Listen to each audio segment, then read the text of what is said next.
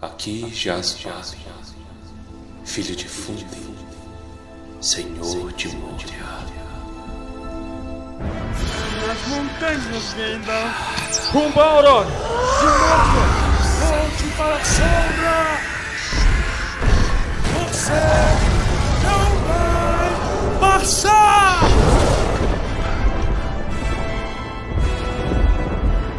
Almares, senhoritos e senhoritas, o meu nome é Pedro.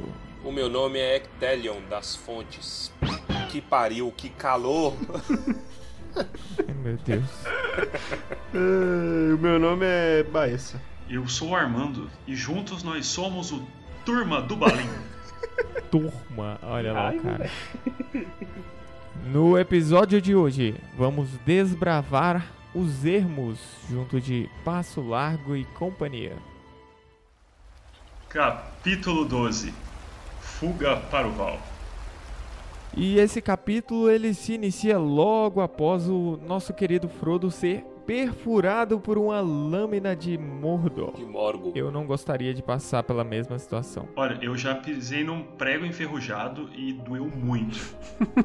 Imagina levar uma espadada de uma coisa dessa. Deve ser parecida a sensação, eu, eu tenho fé. Você sabe qual é a coisa no reino animal que mais se parece com a lâmina de Morgo? Picada de abelha. Rapaz, teve um dia que eu tava andando, eu recebi uma picada de abelha no pé, velho. Debaixo, na sola do pé. Eu acho que a abelha brotou do inferno, só pode. E aí, 90 graus com solo e picou o meu pé.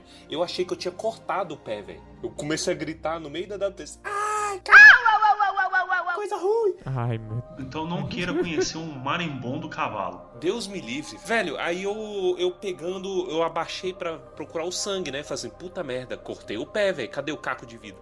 Aí que eu fui, não tinha sangue. Tinha uma abelhinha grudada no meu pé. Falei, Mas você sabe que é a mesma coisa mesmo, porque a abelha morre depois que ela te pica. E a lâmina sumiu. É um suicídio assistido. Exatamente. Mas antes disso, eles descrevem um pouco sobre o que aconteceu, né? Porque o Frodo, ele não teve muita consciência. O que aconteceu foi que ele acordou desesperado, ele acordou procurando o Rei Pálido e não tinha Rei Pálido mais. Hum. E o Sam, coitado, ele tá desesperado. Ele tá desesperado. O que que tá acontecendo com o meu patrão? Eu acho engraçado ele chamando o Frodo de patrão, porque a relação deles já deixou de ser patrão funcionário há muito tempo, mesmo dentro do condado. Até pela amizade presente entre os dois. Será que o Sam não se considerava apenas um funcionário e a amizade dele nunca foi verdadeira? Olha, eu não chamo ninguém pra esse podcast pra falar mal do Sam. Se você quiser, você pode encerrar sua participação aqui e ir embora. Aqui tá proibido, velho. Tá Não, proibido. mas eu só levantei um, um questionamento. Que isso? É, como, é que chama, como é que chama esse negócio aí que o Pedro tá fazendo? É ditadura? No último capítulo a gente descobriu que o Pedro era anti-vax. Ah, isso, maravilha. É, Será que agora a gente vai descobrir que o Pedro é a favor da ditadura? Deve ser isso mesmo. Não percam no final desse episódio. Vamos descobrir qual dos fundadores do Turma do Balim apoia a ditadura. o Pedro é tipo os quatro cavaleiros do apocalipse numa pessoa só. Eu não fiz nada, cara. Isso é muito injusto. Isso é muito injusto. Mas o, o Sam é o Lombardi do, do Frodo. Do Bard. Quem é que ficava falando o tempo todo chamando o Cenoura Bravanel de patrão? É o Lombardi. Figura carismática. O Senhor dos Anéis é um grande programa de auditório. É um grande qual é a música. o povo canta o tempo todo. Verdade?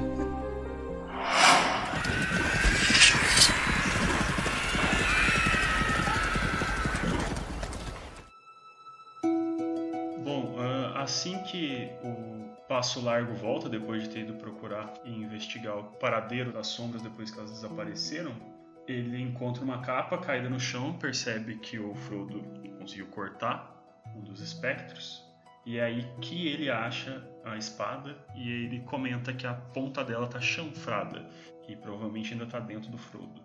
Eu tenho uma discussão que eu queria trazer, que é sobre os Cavaleiros Negros. Na opinião de vocês, por que, que vocês acham que eles não caparam todo mundo ali? É, se eu não me engano, a gente tinha cinco dos nove ali no topo do vento. O Rei Bruxo dá a espadada no Frodo, não pega o anel e vai embora quando o Aragorn chega com fogo. Por quê que vocês acham? Não é esquisito? Não parece esquisito? Mas ele, ele não foge quando ele toma facada no pé? Então, ele não tomou a facada. O Frodo errou. Então será que ele não ficou com dó? Foi tipo assim, vamos deixar só pra, só pra divertir? Não sei. Vamos humilhar. Por que, que o rei bruxo de Angmar não faz bruxaria? Ele tem relação com necromancia. ah. Porque tem umas paradas, por exemplo, dos, dos das colinas dos túmulos, tem a ver com ele, sabe? Ah, Necromancia. falando em Colinas dos Túmulos, eu não tava nesse episódio, infelizmente, mas se o ouvinte quiser conhecer a Colina dos Túmulos, ele pode ir até a cidade de Passa Quatro, no sul das Minas Gerais, e procurar a Pedra da Mina, e ele vai ter a mesma sensação. É verdade. E caso o ouvinte também tiver e quiser conhecer o Topo do Vento, ele pode ir até a cidade vizinha de Itamonte e conhecer a Pedra do Pipu, que tem a mesma a mesma altitude, o mesmo efeito visual. A diferença é que é uma pedra, uma rocha, não um, resto de torre. Armando, e se o ouvinte estiver procurando um lugar pra correr pelado em Minas? Pra onde ele vai? Correr pelado em Minas, olha, eu não aconselharia fazer esse tipo de coisa, mas eu iria pra São Tomé das Letras.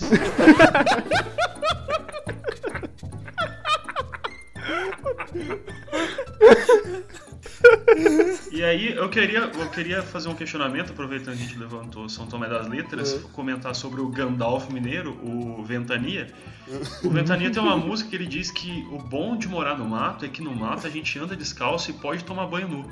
Vocês que moraram em Brasília, em Brasília pode tomar banho pelado ou é crime? Dentro de casa pode. Pode não, pode não, pode não. Dentro de casa pode, o, o, o É. vai se ele tá correto. Pode não, pode não. Aqui tem um decreto atual do governador All do Toy Que você só pode tomar banho de chinelo. Tem uma discussão, inclusive, sobre a moralidade de você tomar banho de chinelo. E a música do Ventania então se mostra mais dentro do contexto, porque ele diz que no mato a gente pode andar descalço. Olha só, Hum, olha, mais ainda. tudo interligado. Aqui é urbano demais o lugar. Mas vocês não responderam a minha pergunta. Eu tava falando sobre Cavaleiro Negro. Vamos voltar. Não, mas ó, só queria trazer uma, uma informação aqui. Pode trazer. Saiu a notícia aí de que a série da Amazon vai ser gravada na Nova Zelândia. Com as informações de Armando, ela deveria ser gravada em Minas Gerais. Eu concordo. É verdade, cara. Inclusive, eu acho que a Secretaria de Turismo de Minas Gerais deveria patrocinar esse podcast, porque a gente tá trazendo turismo pra cá. Isso é verdade. Tá vendo? Olha lá. Sul de Minas é lugar de turismo. Olha, o Tumba do Balim é a maior carta de amor barra ódio a Minas Gerais que existe. É um tour por Minas Gerais. Mentira, eu- no- nosso país só merece amor. Mas, ó, volta pros Cavaleiros Negros. Na natureza, Hum, os animais peçonhentos, alguns, costumam picar a vítima e sair de perto, esperar ela morrer e depois voltar e comer. Será que não foi esse esse pensamento? é uma boa, é uma boa ideia. Eu acho que faz sentido. Realmente, inclusive, esse é o pensamento do Aragorn, né? Ah, eles atacaram, eles te feriram com um ferimento mortal, e agora você não tem pra onde fugir, você não vai conseguir chegar muito longe. Porém, o Frodo ele é mais forte do que eles imaginavam. E isso se apresenta aqui e é algo que vai se estender até o final do livro, invariavelmente. Eles não sabem com que eles estão lidando ainda. Eles não sabem a força que um hobbit tem. Um lado que você pode olhar é no sentido de ódio que eles têm ao ladrãozinho do anel, né? Porque teoricamente cai tudo em cima do Frodo, o ódio de Mordor, porque ele toma essa alcunha de ladrão. Então é como se fosse assim, aqui seu ladrão, você vai ter uma coisa pior que a morte, você vai passar pro nosso lado. Esse é um, um argumento. Outro argumento, e esse é do próprio Tolkien, é que o rei bruxo ele ficou bolado. Ele ficou intrigado com a resistência. Ele não esperava ter resistência. O Frodo, ele antes de tomar facada, ele manda, né? O Elbereth Gilthoniel. Isso assusta ele, porque é uma palavra que ele não escuta, né? Desde que o mundo é mundo. Mas fora a tentativa da facada, que nem a gente vai descobrir depois, aquela faca ali é perigosa para ele e quase acertou. Ele poderia ter morrido. Além disso, chega o Aragorn com fogo, né? O alguém se impor com fogo contra ele é algo que ele não esperava. Não é qualquer um que tem resistência contra Pennywise de capa. Mas apesar de se explicar o porquê deles não terem insistido no ataque inicial, isso não explica porque eles não apareceram durante todos os próximos dias de campanha, né? Paciência. Eu acho que a gente pode voltar nessa discussão depois que chegar na parte que tem um nome muito bom pra cachorro nesse capítulo Hum. também. Aí eu vou voltar nessa discussão que o Pedro levantou aí, porque eu acho que eles não chegaram perto deles durante o trecho. Excelente. Bom, mas aí, enquanto isso, né, o Frodo tá ali caído, depois que o Aragorn volta, ele traz a plantinha lá, Folha do Rei, né, que tem um bom nome pra quem tem um frango em casa, que é Atelas. Por que frango em casa? Por que, que é específico? Não, porque Atelas é um baita nome pra um frango. Você nunca olhou pra um frango e falou Atelas. Não. Nunca? Não, o pessoal em Brasília tá realmente... Esse país tá... Aqui a gente nem sabe o que que é frango, velho. Eu só sei tá que eu vim de Unai. É, isso é verdade. O pessoal só conhece frango aqui no açougue. Lá, lá em Unai eu acordo com um galo, velho. Onde no Brasil você acorda com o vizinho? O vizinho tem 700 galinhas do seu lado que acorda. É, lá- isso aí é só lá em Unai, mano. Em Minas Gerais, em geral. É só em Unai e no resto de Minas. Isso. Mas só nesses dois lugares específicos aí. Só nesses, nessas duas cidades específicas. E a, e a Atelas tem um poder reconfortante na galera, assim, que ela começa a evaporar na água quente. Sobe uma vibe positiva ali.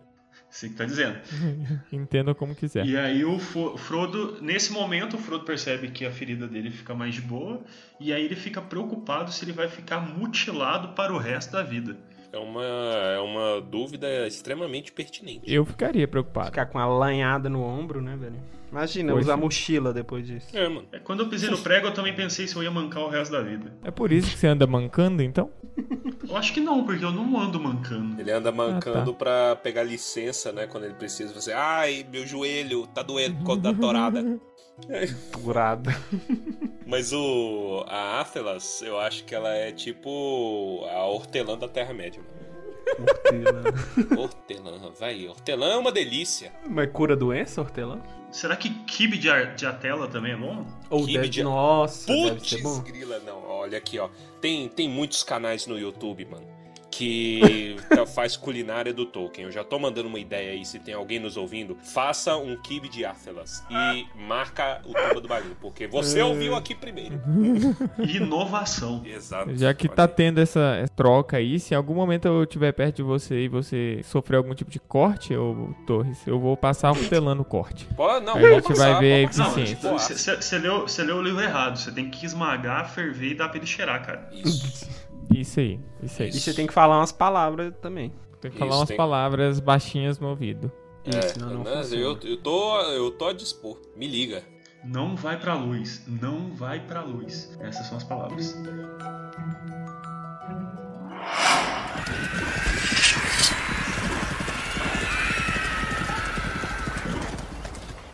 A partir disso, eles decidem sair dali o mais rápido possível, por, o que é uma decisão clara e inteligente. Afinal de contas, eles estão expostos no topo do vento. Passo largo ele pega o cabo da espada, que vai vir a ser útil para eles, que pode vir a ser útil para eles, ele ainda não sabe. Ele não consegue ver o que tem ali no cabo, mas ele acha que chegando em Valfenda ele conseguiria a ajuda necessária. Eles dividem o peso entre si e partem numa viagem extremamente fofa e bem descrita. Joga o Frodo em cima do pônei. Isso aí, Frodo que tá lutando contra a dor. E aí tem uma descrição, uma breve comentário sobre o pônei que, apesar da viagem tá difícil pra caramba e tá muito ruim, o pônei tá ficando melhor do que ele tava. Então, realmente, viver com Bill Samambaia é horrível. É horrível. É isso aí. Mas qualquer viagenzinha que. Toda viagem tem perrengue, gente. Dizer que você nunca foi subir uma viagem, teve que escalar um, um morro pra chegar do outro lado. Enquanto tinha cinco sombras com espadas correndo atrás de você. Quem nunca? Isso aí é um domingo, é um domingo na, na Espanha, isso aí. Com seu ombro torado pela torada, né, velho? Exato, com um pedaço de ferro que pode ir pro coração. Brasília mesmo é o dia inteiro, assim. Aconteceu isso agora há pouco aqui, na hora que eu fui, fui pegar a comida aqui na porta. O cara me deu uma máquina de cartão e fincou uma faca assim no, no- no meu braço. E- Mas tudo bem. É, eu até inclusive dei uma gorjeta pra ele porque ele errou. Não, tudo bem. tudo bem. Passa hortelã. É, só eu passar hortelã que, que serve tudo. E a viagem continua. A viagem continua passando perto de alguns rios. O primeiro deles sendo o Fontegris. Fonte Gris. E logo que eles chegam ao primeiro rio, eles já têm um momento de, de medo que é eles terem que voltar para a estrada, né? Quando eles chegam aí no Fonte Gris, eles têm que passar um tempo pela estrada porque não há outra forma de atravessar ali. E principalmente porque o Frodo tá com dificuldade de. Ele, ele já não tá mais independente. Ele tá com dificuldade de caminhar. E aí eles têm que cortar caminho o mais rápido possível e não pode se aventurar no ermo demais. Fica na estrada. Ó, nosso segredo já foi já foi totalmente destruído, né? Os bichos tá em algum lugar aqui perto. Vamos pela estrada que pelo menos vai mais rápido. É, uma coisa que eu não sei se todos perceberam a mesma coisa que eu, mas a descrição que o Tolkien faz da região parece que é um negócio meio aberto de qualquer jeito, né? Então, não faz muito sentido, porque ele fala que é tudo deserto com árvores e arbustos baixos e espaçados. Sim, eles dormem em urzais. Eles passam por muitas regiões aqui, né? É legal, aqui no livro ele fala: antes que o primeiro dia de viagem terminasse, a dor de Frodo começou a aumentar de novo mas ele não me mencionou o fato por um bom tempo. Quatro dias se passaram. Frodo, você tá um pouco verde. Tá tudo bem? É, o Frodo do, do, do filme lá, né? Saindo catarro, meleca pela cara, quase desesperado, morrendo. É, tem um efeito de vômito, né, que eles colocam. Isso, é desesperador. O Frodo sofre, né? É, não, é muito bom. Mas, por mais que eles tenham que usar a estrada e por mais que seja aberto, eles saem da estrada assim que possível. Eles não continuam na estrada em definitivo. Uhum. Sim, eles passam pela estrada, escutam um grito agudo, correto? E vai pra moita. Metade desse capítulo é escondendo em moita. E tem um nome muito bom para rios também. Se você tem um rio de estimação e tá querendo dar um nome para ele, Ruidosago é um baita nome pro rio. Ruidosago é maravilhoso, mano. Velho, o nome do Fonte Gris em élfico, Miceicel. Dá um nó na Você não fala, você só aceita. Você só aceita. É um nome difícil de. Se você, por exemplo, precisar gritar com o seu rio, tipo, Ethan, volta aqui, é. larga! É. é. difícil, entendeu? Agora, se você falar, Fonte Gris, é. pelo amor de Deus, de novo, você tá tendo enchente de novo! Aí é mais fácil, entendeu? Você tem que, quando você dá um nome pro animal, você tem que pensar como você vai educá-lo usando o nome depois. Faz todo sentido. Você deve ser o Bill Samambaia dos animais, né, velho? Porque só os, os nomes. Animal deve sofrer na sua mão. Chocoflex, fica quieto. Não, não, você gosta tá falando um negócio aí que eu tô com vontade até de desligar essa chamada aqui. Eu trato muito bem todos os meus animaizinhos, inclusive os animaizinhos das ruas também. Isso aí que você disse é uma mentira. É verdade. Ele cuida muito bem de mim. E aí, como a viagem não pode, como nada que está ruim não possa piorar, começa a chover.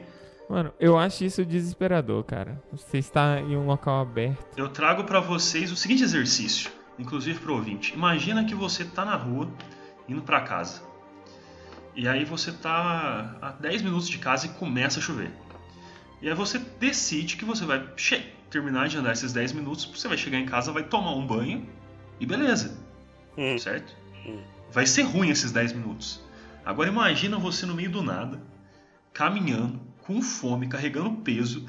A pessoa que você está acompanhando, ela tá morrendo porque ela levou uma facada e tá chovendo. E você não sabe quando vai parar de chover, quando você vai chegar em casa para tomar banho e tirar a roupa, e você só pode continuar seguindo em frente andando na lama. Rapaz, eu tenho um exemplo, olha só, um exemplo moderno disso daí que você falou. Imagina você tá seguindo por uma passarela, só é uma linha reta né? E aí você tá indo pegar ônibus, porque você é pobre, você é um fudido, você só pode andar de ônibus, é, hipoteticamente. E aí você tá indo e tá uma chuva que você não consegue ver um palmo na sua frente. Você está de guarda-chuva, né? Você tá tranquilo, você tá no meio do caminho, tem, sei lá, uns 3 km para trás e mais um, um quilômetro para frente. Tá relativamente Passarela comprida. Exatamente. E aí você tá andando muito bem quando você percebe que dentro do seu guarda-chuva está pingando. O que você faz? Você joga o guarda-chuva fora e aceita a água no seu corpo. E aí corre pelado na chuva. E aí você fica triste porque o seu guarda-chuva tá pingando e aí bate o vento e leva ele embora. E aí você fala, pô, tava tão bom ele pingando aqui. Que coisa ruim. Que coisa ruim. Não, velho, o momento que começa a chover dentro do guarda-chuva é o momento que você fala, ok, não há mais esperança. e aí você larga tudo e vai correr pelado na, na rua, porque na chuva tá permitido correr pelado. Aqui não tem lei pra isso, não. a chuva é a liberdade humana.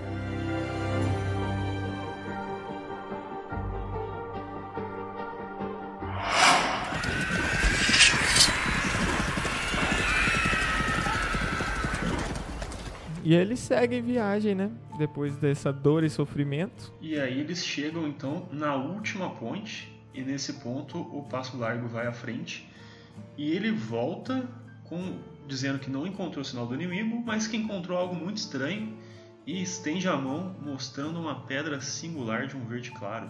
E aí ele fala o nome da pedra que agora você que está aí esperando, pensando, nossa, qual será que é o nome de cachorro muito bom que o Tolkien escondeu nesse capítulo? Ai, meu Deus. E aí vem o nome do cachorro.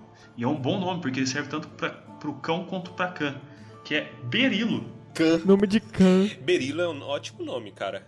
Mas não pra Khan. É, não, é perfeito. É, é um, é um nome unissex. Unissex, velho. Tem nada a ver. Berilo é uma pedra élfica. Se você ama o seu cachorrinho o suficiente pra considerá-lo uma pedra élfica, você pode chamar ele de Berilo. Se você não ama ele o suficiente pra considerá-lo uma pedra élfica, você não deveria ter um cachorrinho.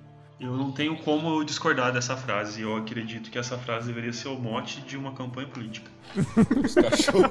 Mas, mas berilo, é, a gente tem que pensar no português, porque no português a gente perverte tudo, né? Então ninguém ia falar berilo, você ia falar birilo. E birilo é estranho. tu chama. Não, cara, nome de cachorro ninguém fala errado. Nome de cachorro ninguém fala errado. Ah, tá As bom. pessoas, às vezes, ela escreve o nome errado, mas o nome que ela pensou é aquele ali. Entendi, faz sentido isso. Então seria. Berilo é um nome perfeito e fica aí o ouvinte que, que colocar o nome de Berilo no cachorro pode mandar um e-mail que a gente vai mandar o Pedro na casa da pessoa pra tirar uma foto. Vai ser o promoção aí. Ótimo. Que é isso que o Pedro faz. É isso que o Pedro gosta. Pedro a domicílio. Isso. E ele, inclusive, vai a pé pra ter a mesma experiência que o, o pessoal tá tendo nessa jornada aí. Levando um kibe de hortelã pra você ainda. É, ainda leva um kibe de hortelã. Infelizmente, eles não tinham um kibe de hortelã enquanto continuavam a viagem e se ferraram Hum. um bocado. Quer dizer, eles não se ferraram, né? Eles só deram uma preocupada, mas antes disso eles chegaram em uma área que eles viram algumas construções e o Passo Largo dá uma leve explicação que ali já houve homens, mas que eles são de um momento do mundo muito diferente. Ou seja, vai ler a história da Terra-média. É isso que o Tolkien tá jogando na nossa cara. Nem existia a história quando lançaram o, o Senhor dos Anéis. Não existia papel. Não existia papel na Inglaterra. Ele tava jogando na sua cara no futuro. É, esse é um dos capítulos mais tensos até agora, porque Tolkien, com a facada, criou uma sensação de tensão muito alta. Você tá o tempo todo esperando o bicho aparecer, velho. E é, o, é a sensação de urgência também, né? Precisa chegar logo, porque senão. Tadinho do Frodo. E ao mesmo tempo tem o amor, porque Passo Largo é tão fofo e disse que em Valfenda está o coração dele. É, né, velho. Ah, ah, não, velho. Eu não dou conta. Eu não dou conta. Isso é beleza, que é o. Mua.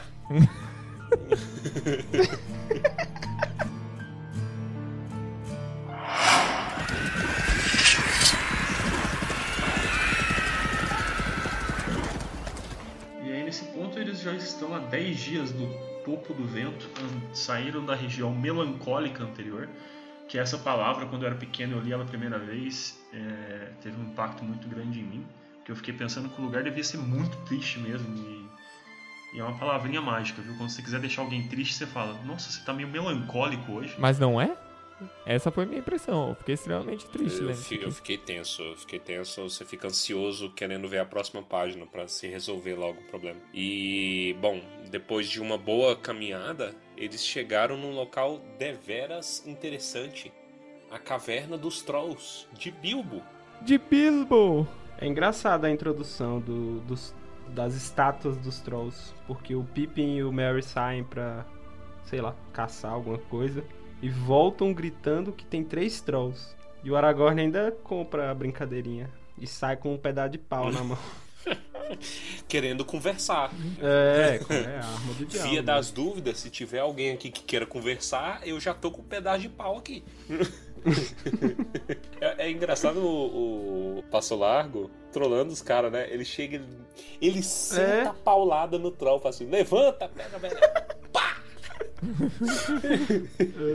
E ele deixa bem claro: olha, vocês estão ignorando o básico da vida humana. Trolls não andam durante o dia. Justamente, olha aí, é, de, de novo, é, eu acho que esse Aragorn explaining é muito como uma maneira de dele distrair o Frodo, né? É, tipo, dar um pouco de alegria e não, não é ser o palhaço cantando no enterro, mas justamente dar um ânimo, porque eles estão muito sem esperança. Eu acho que o próprio Aragorn tá com medo. Tá, Ah, com certeza. Até porque ele tem uma carga de responsabilidade pelo que tá acontecendo ali. E isso às vezes a gente deixa passar. Se ele perder o que eles estão planejando, pode dar tudo muito errado. Pode acabar a Terra-média inteira. E ele, dali, ele é o único que tem consciência do quão sério é o negócio. E que isso tá na mão dele. E que ele vai ter que responder pra Terra-média inteira se ele falhar. é não. E mesmo assim, ele bota o Sam pra cantar. Bota o Sam pra cantar, né, velho? O... Por que não? Afinal, por que não? Não li nada. Ah, essa, essa história, essa, essa historiazinha do troll no calabouço é um clássico. O troll roendo o osso. O troll roendo o osso do tio. antes da gente gravar o Tumba do Balim, você falava que não lia nenhuma música. Agora, toda vez que eu falo do- de uma música que eu não leio, você fala assim: não, mas essa música é maravilhosa. Todas! Todas! Sem exceção, até agora. Você é um puto. Você é um mentiroso. Você, você fica cantando junto. É porque a primeira vez eu li errado. Ele veio de trás pra frente. É. É verdade, eu achei que era mangá. Eu tava procurando os desenhos e fui lendo. Toda, toda música você fala assim: não, mas essa música é excelente. Fala assim, mas é excelente, velho. Ah, Eu não dou conta. Mas, poxa, ô Torres, o Tom, ele tentou chutar a bunda de um troll que tava sentado e quebrou o pé. Ele anda mancando, igual o, o, o Armando. Igual o Armando. Eu queria saber de onde o Pedro tirou que eu ando mancando. Prova aqui no podcast que você não manca. Eu tô, tô aqui, eu tô andando agora, o ouvinte tá percebendo isso. ouvinte. Vou, vou- vou falar com um ouvinte específico agora. Com a ouvinte Larissa, da cidade de Embu das Artes, que tá ouvindo agora. Larissa, a minha voz é voz de quem manca? Por que só ela é tem essa propriedade, velho? Não, não, eu escolhi um aleatório aqui entre os milhões de ouvintes, entendeu? É, os bilhões de ouvintes. Entendi, entendi. 3 bilhões de ouvintes. Não, não, não, não Ah. vamos mentir, é milhões, gente. Não vamos mentir o número de ouvintes, é milhões. Ah, não, tudo bem. Vai, não vai mentir mesmo. não. Desculpa. Logo após esse encontro nostálgico, que é extremamente divertido para nós como leitores, até para nós que acompanhamos a saga do Bilbo nos podcasts de O Hobbit, caso você não tenha acompanhado, volta lá. Os nossos episódios cobriram todo o livro do Hobbit, capítulo a capítulo, um melhor que o outro, não se esqueça. Tumba do Balim. E vai ser sempre um melhor que o outro, independente da ordem que você ouve. É verdade, Isso. Isso é importantíssimo. tenha isso em mente. Porque não é só o rei bruxo de Angmar que faz bruxaria, não. É, é verdade. É o mago da edição. Bali.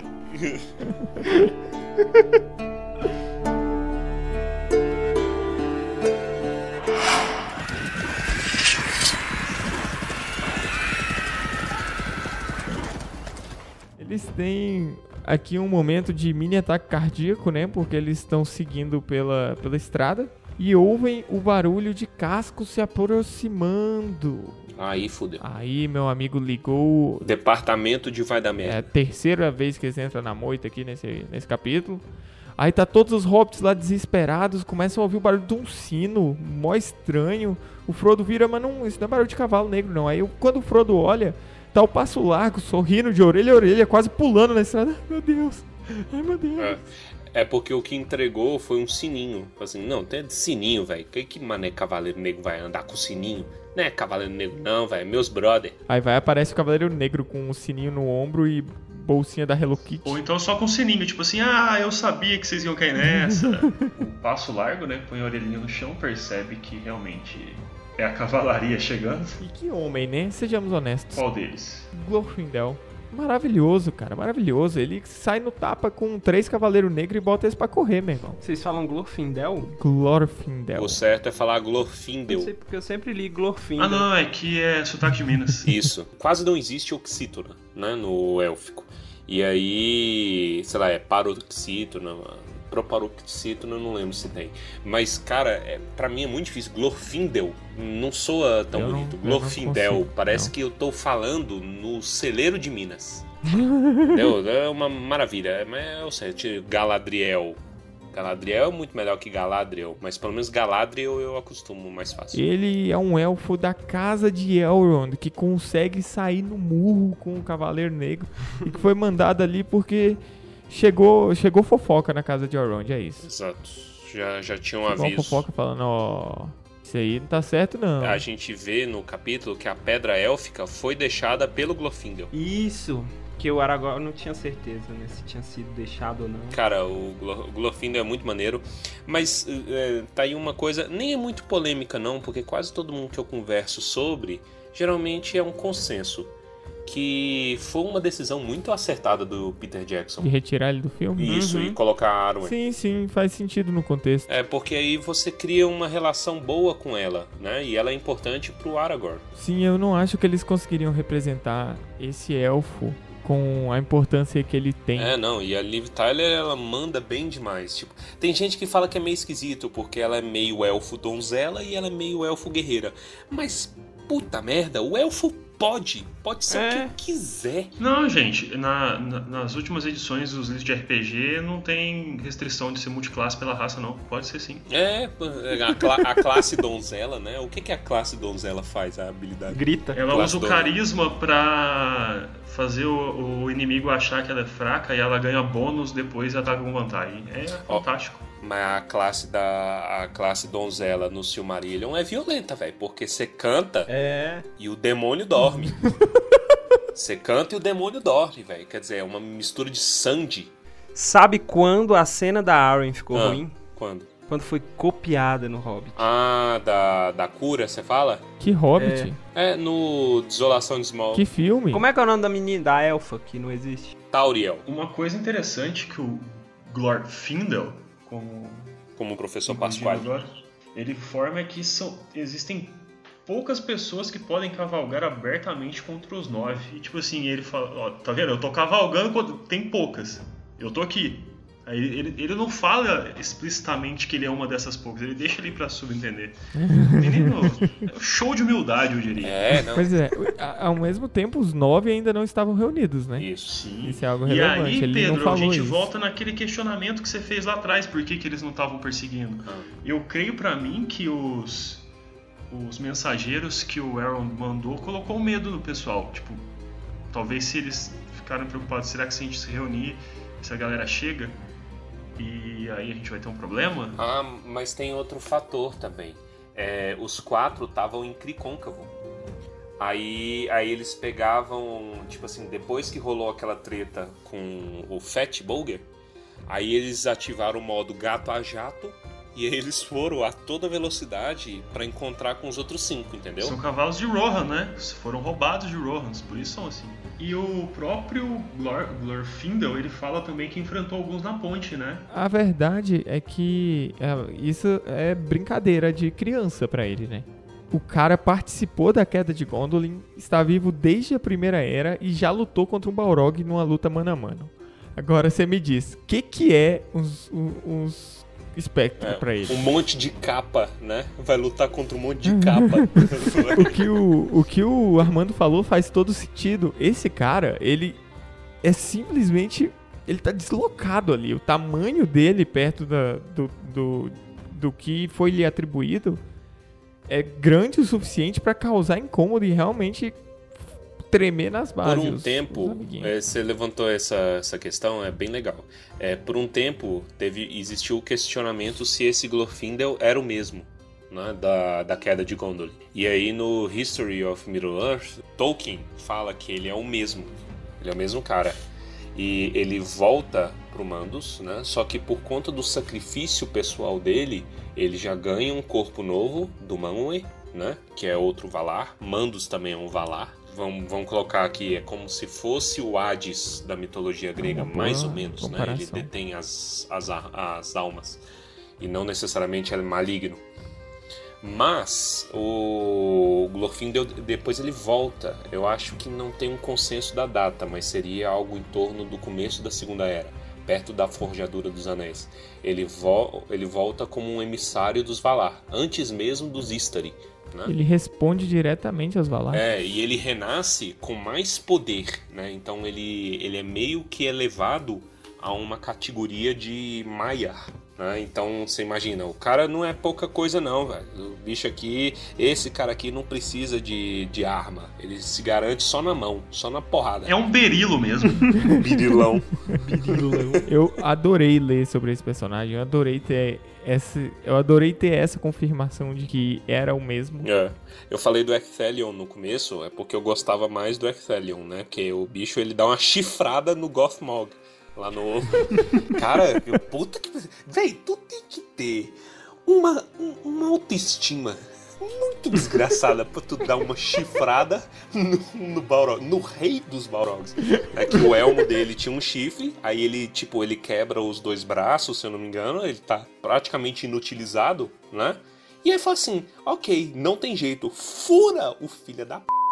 e afoga junto com ele. Mano, selo Metapod de pau durecência é o Excelion pra mim. O Glorfindel também é maravilhoso, mas Você ouvinte que está achando interessante todas essas histórias que estamos comentando, confia, a gente vai chegar e vai passar individualmente por todas elas. maravilhoso. Então sinta essa bunda aí, continua acompanhando a gente, fala quais especiais vocês querem, que aos poucos a gente vai desenvolvendo tudo aqui. Eu queria um especial com o Tolkien, vocês conseguem? Você é médium, por acaso? Não, aí já é um problema seu, né? Você perguntou o que, que eu quero.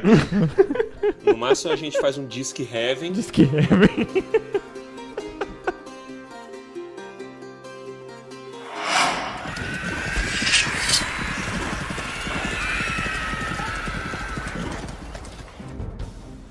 Falando em personagens importantes, extremamente poderosos, tem um outro personagem que surge aí, que provavelmente as pessoas devem, deix- devem ter deixado passar essa habilidade, porque não, não- não entendem realmente o mundo animal. O, o Glorfindel fala que o cavalo dele não deixa nenhum cavaleiro cair. O Cavala Jato, Asfalo. É só você procurar no YouTube, é, mo, é, Mototax leva bêbado para casa. Vai ser a mesma... Mototáxi leva bêbado para casa. Aí você tro- troca o, o mototáxi pro cavalo, o bêbado pelo Frodo. Vamos embebedar o. Vamos embebedar o Torres e a gente coloca ele no mototáxi. Não, não pode. Fecha o mototáxi gravar. Não, não, não pode, não E pode. a gente coloca o áudio. Não pode. Eu Um- adorei a ideia. O Torres, ele é. o Torres é usuário de Uber. A gente É, pode isso. embebedar ele e colocar no Uber. É, é, não, mas eu, eu Ah, sou. mas ele não vai ter o mesmo. A não ser que a gente coloque ele em cima do carro. A gente pode amarrar Não. ele no capô. Não, não pode ser o- amarrado. Vamos pedir o Torres pelo Uber Eats. Torresmo, pede torresmo por Uber Eats. Não, mas ô, ô, tá na conv- convenção de Genebra. é, não pode me embebedar, não, que eu sou arma de destruição em massa, bêbado. Mas o Frodo, a princípio, rejeita a ideia de ser levado pelo cavalo porque ele não quer abandonar os caras. Aí o Glorfindel vira pro Frodo e fala: Ô, minha Vanusa, os cavaleiros vão seguir você se você for no cavalo. Então não se preocupe com a gente. É uma coisa legal pra falar pra quem tá doente, né? Tipo, a culpa é toda sua. Também. Mas é, Verdade. realmente bate a bad no Frodo. E é É. uma forma eficiente, porque na hora que bater o desespero, o Frodo vai realmente pensar: caramba, é eu que tô causando tudo isso. Melhor eu ir embora. Aí assim ele vai chegar antes. É muitos choques de realidade pra uma pessoa só, né? O Glorfindel ele dá uma- um negocinho pra galera beber que é impressionante. Ele não é frio nem quente, não tem gosto igual água, é transparente igual água. O que, que eu levo à conclusão? É água, né? Isso me lembrou de um trote que a galera fazia.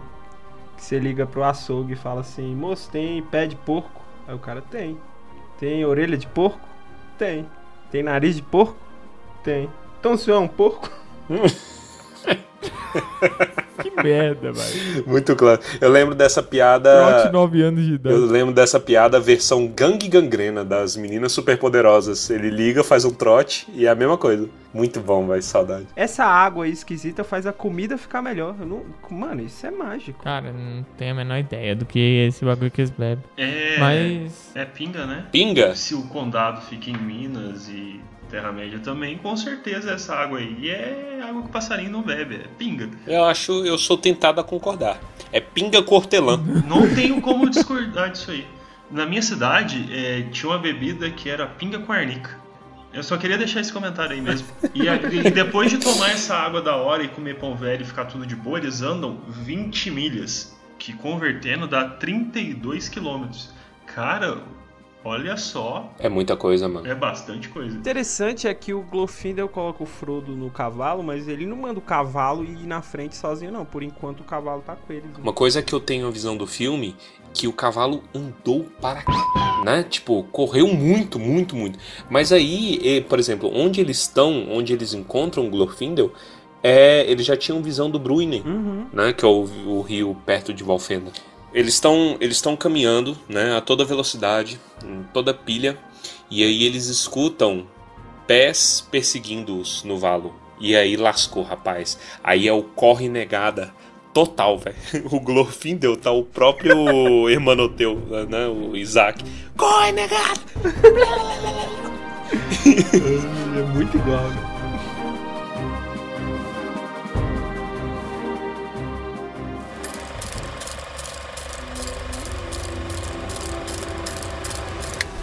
Vai embora! Galope! Ele não obedeceu imediatamente, pois uma estranha relutância o segurava. Fazendo o cavalo andar, voltou-se e olhou para trás. Os cavaleiros pareciam montar seus grandes cavalos como estátuas ameaçadoras sobre uma colina, enquanto toda a floresta e as terras à sua volta se retraíam dentro de uma espécie de névoa. De repente, percebeu que eles em silêncio ordenavam que esperasse. Então, de imediato, o medo e o ódio acordaram dentro dele. Sua mão abandonou a rédea e empunhou a espada, e com um clarão vermelho a desembanhou. Galope! Galope! Norlin! Norlin! Asfala! Imediatamente, o cavalo saltou e correu como o vento ao longo do último trecho da estrada. No mesmo momento, os cavaleiros negros vieram descendo a colina em perseguição, e dos cavaleiros negros vinha um grito terrível, como aquele que Frodo escutara enchendo a floresta de terror na Quarta Leste, lá longe. Houve resposta, e para a infelicidade de Frodo e seus amigos, das árvores e rochas à sua esquerda, quatro outros cavaleiros saíram em disparada. Dois vinham na direção de Frodo, dois galopavam alucinadamente para o Val, para impedir sua fuga. Frodo tinha a impressão de que corriam como vento, ficando rapidamente maiores e mais escuros à medida que o trajeto que faziam convergiam com o dele. Frodo por um instante olhou para trás, por sobre os ombros. Não conseguia mais ver os amigos. Os cavaleiros estavam ficando para trás. Nem mesmo seus grandes animais eram páreo em velocidade para o cavalo branco de Glorfindel. Olhou para frente de novo e perdeu as esperanças. Parecia não haver chance de atingir o Val antes de ser interceptado pelos outros, que esperavam uma emboscada. Agora podia vê-los com nitidez. Pareciam que tinham deixado de lado os capuzes e as capas pretas, e estavam vestidos de branco e cinza. As espadas estavam nuas nas mãos pálidas, elmos cobriam suas cabeças. Os olhos brilhavam e eles o chamavam com vozes cruéis. Agora o medo havia tomado conta da mente de Frodo. Não pensou mais em sua espada. Nenhum grito partiu dele. Fechou os olhos e agarrou-se à crina do cavalo. O vento assobiava em seus ouvidos e o sino dos arreios tintilavam frenética e estriduladamente. Um sopro de frio mortal o atravessou como uma lança, quando, num último esforço, semelhante a um clarão de fogo branco, o cavalo élfico, como se estivesse voando, passou bem diante do rosto do cavaleiro que ia à frente. Frodo ouviu a água espirrar, espumando sob seus pés. Sentiu-a avançar e depois se afastar, quando o cavalo deixava o rio e se esforçava para subir o caminho de pedra. Estava subindo o barranco inclinado. Tinha atravessado o val, mas os perseguidores vinham logo atrás. No topo do barranco, o cavalo parou e se voltou, relinchando furiosamente. Havia nove cavaleiros na beira da água, lá embaixo, e o ânimo de Frodo fraquejou diante da ameaça daqueles rostos voltados para cima. Não conseguia pensar em nada que pudesse impedir que eles atravessassem o val com rapidez com que ele o fizera. E sentia que era inútil tentar escapar pelo caminho comprido e incerto que ia do val até o limite de Valfenda se os cavaleiros chegassem a atravessar. De qualquer maneira, sentiu-se forçado a parar. O ódio mais uma vez se agitava nele, mas não tinha mais forças para se recusar. De repente, o cavaleiro mais próximo esporeou seu cavalo, forçando-o a avançar. O cavalo refreou ao toque da água, empinando nas patas traseiras. Com grande esforço, Frodo sentou-se ereto e brandiu a espada. Voltem! Voltem para a terra de Mordor e não me sigam mais!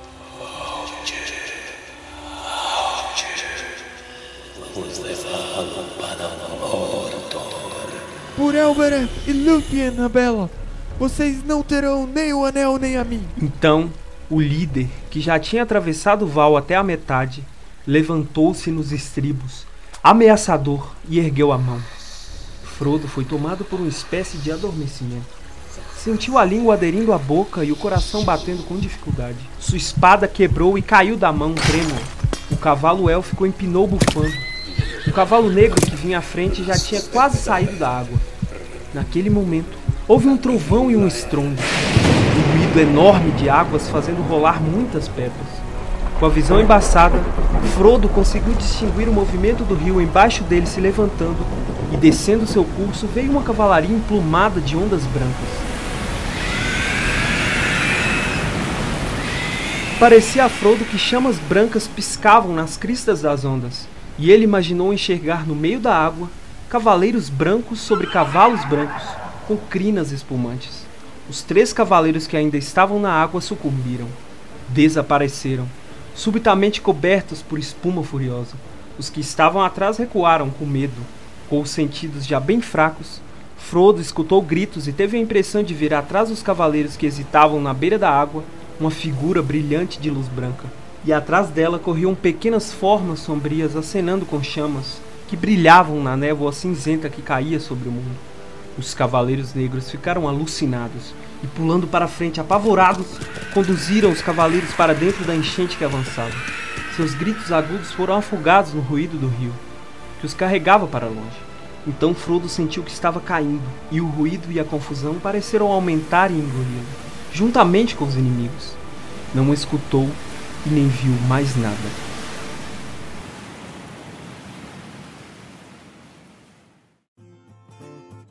Eu só quero fazer um comentário que quem invocou a enchente, além de ser eficiente no que se propôs, caprichou nos detalhes e fez parecer cavaleiros. Ou pode ser o que o Frodo tava chapado e viu o cavalo porque ele só tava vendo o cavalo. Mas eu, eu gosto da teoria de que esse é o estado da arte das enchentes. Entendeu? Já tá ali, ó, no mais elevado que as enchentes podiam estar, é o estado da arte. Pra botar cavalo. E com isso terminamos mais um capítulo da Odisseia Mineira chamada O Senhor dos Anéis. Se você gostou, compartilhe com seus amigos, seus amantes de cachorro, seus amantes também, por que não? Né? Siga-nos nas redes sociais, Tumba do Balim, no Facebook, no MSN. Inclusive, a gente tem um perfil no Vila Ball. Se você procurar e encontrar, tem um prêmio. É, Vila Ball! e a gente tá combinando aqui que o Torres vai fazer plantão a partir de agora, toda sexta-feira, das 11 à meia-noite, no bate-papo do UOL, Isso. na sala por cidades. Vai, cada cidade que foi falada nesse podcast, cada capítulo, você escuta. Ah. Sexta-feira, 11 da noite, você vai lá e procura o perfil do Turma do Balim para você poder conversar e explicar como é que você está se sentindo. É, lembrando que estamos no, no- no setembro amarelo. É, o meu inbox não está aberto para se você tiver um problema. Se você tiver um problema, procure um profissional. Exatamente. Porque se você falar comigo, vai só piorar. Procure um profissional. O seu amigo não é um profissional. O seu amigo ele não cuida dos próprios problemas. Ele não sabe o que fazer. Não confie no seu amigo.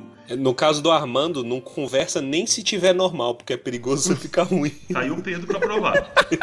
E vamos agora então para os comentários cretinos extremamente sucintos. Vamos começar então por ordem alfabética, se tivéssemos falando ao contrário. Pedro, Eu gostaria de dizer que o Glorfindel é a melhor coisa desse capítulo. É cretino. Cretino e sucinto. Só isso mesmo. Só isso. Não tem coisa pra falar. não. Obrigado. Só queria exaltar esse homem. agora Torres. Tem uma coisa que a gente não falou, que o Aragorn ele chega e ele dá o cabo da espada é, de Morgul, né, da faca de Morgul, pro Glorfindel, pra ele analisar, né? Fala, Dá uma exorcizada nesse negócio aí. E aí o Glorfindel ele vê e ele se assusta, ele fala assim, olha, tem coisas maléficas escritas nesse cabo. Apesar de seus olhos não poderem vê-las. E eu imagino que tipo de coisas devem estar escritas, né? Então eu penso que deve ser coisas extremas, tipo cocô, xixi, pum, bunda. Tá escrito em élfico, você é um cocô. Esfaqueei o Frodo e saí correndo. Não, comi o de quem eu esfaqueei.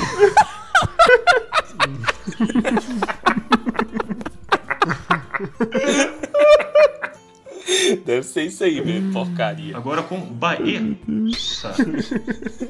Então eu vou seguir o padrão do Pedro, discordando do Pedro. A melhor coisa desse capítulo é o cavalo do Glorfindel, que faz muito mais coisa que ele. Tá bom, eu aceito. Viva os animais. Porra, o cavalo a jato, né? Cavalo turbo. Ele tem um controle na coluna aqui, ó, pra segurar as nádegas do montador que não pode cair. Mas você sabe, vou trazer uma informação aqui. Existe um tratamento reconhecido pela área médica de cavalos com, com pessoas que têm problemas de locomoção, pessoas que têm autismo, qualquer coisa do tipo, porque o cavalo sente a sua pegada com as pernas e se adapta a você. Afinal de contas, como não amar? É, eu já ouvi essa parada, muito maneira, velho. Mas é, sabe o que eu tava pensando? Eu acho que o Asfaloth, ele é rápido demais pra ser um cavalo, velho. Do jeito que o Elrond é louco, eles devem ter pego um guepardo branco, é, botado uma crina nele e metido ele pra, pra andar. Porque o Frodo é pequeno, então ele cabe na garupa de um, de um, de um guepardo. Verdade. E aí foi lá, bebaço nas costas do guepardo. Essa é a história. É, é, isso aí eu concordo, sabe por quê? Vou até trazer, já estamos alongando aqui. Mas o estribo do cavalo, pra você adaptar do estribo que um elfo usa pra um hobbit usar, não dá. Eu não sei se a galera ouvinte já viu um, um, um- Um estribo? um estribo. Eu esqueci o nome do bagulho que você montou. Um elfo. Se a galera já viu um elfo. Eu não sei se o ouvinte já viu uma cela, mas o- não, não tem como velho, o estribo chegar até em cima, assim, pra caber o pé do Frodo. O Frodo foi com as perninhas soltas. Mas o Glorfindel, ele é o faz tudo, né, cara? Ele é o, o estado da arte de faz tudo. Faz tudo. Então ele claramente ele, É o pato. ele dá um soco no, no estribo sem machucar o cavalo guepardo e já Deixa eu resolve. lembrar aqui pra vocês. Ele lutou com o Balrog. Bom, o meu comentário é apenas: Berilo, Berilo, vem aqui, Berilo. Ai meu Deus, velho, que, que saco. Toda a expectativa aqui do. Foi cretino e foi extremamente sucinto.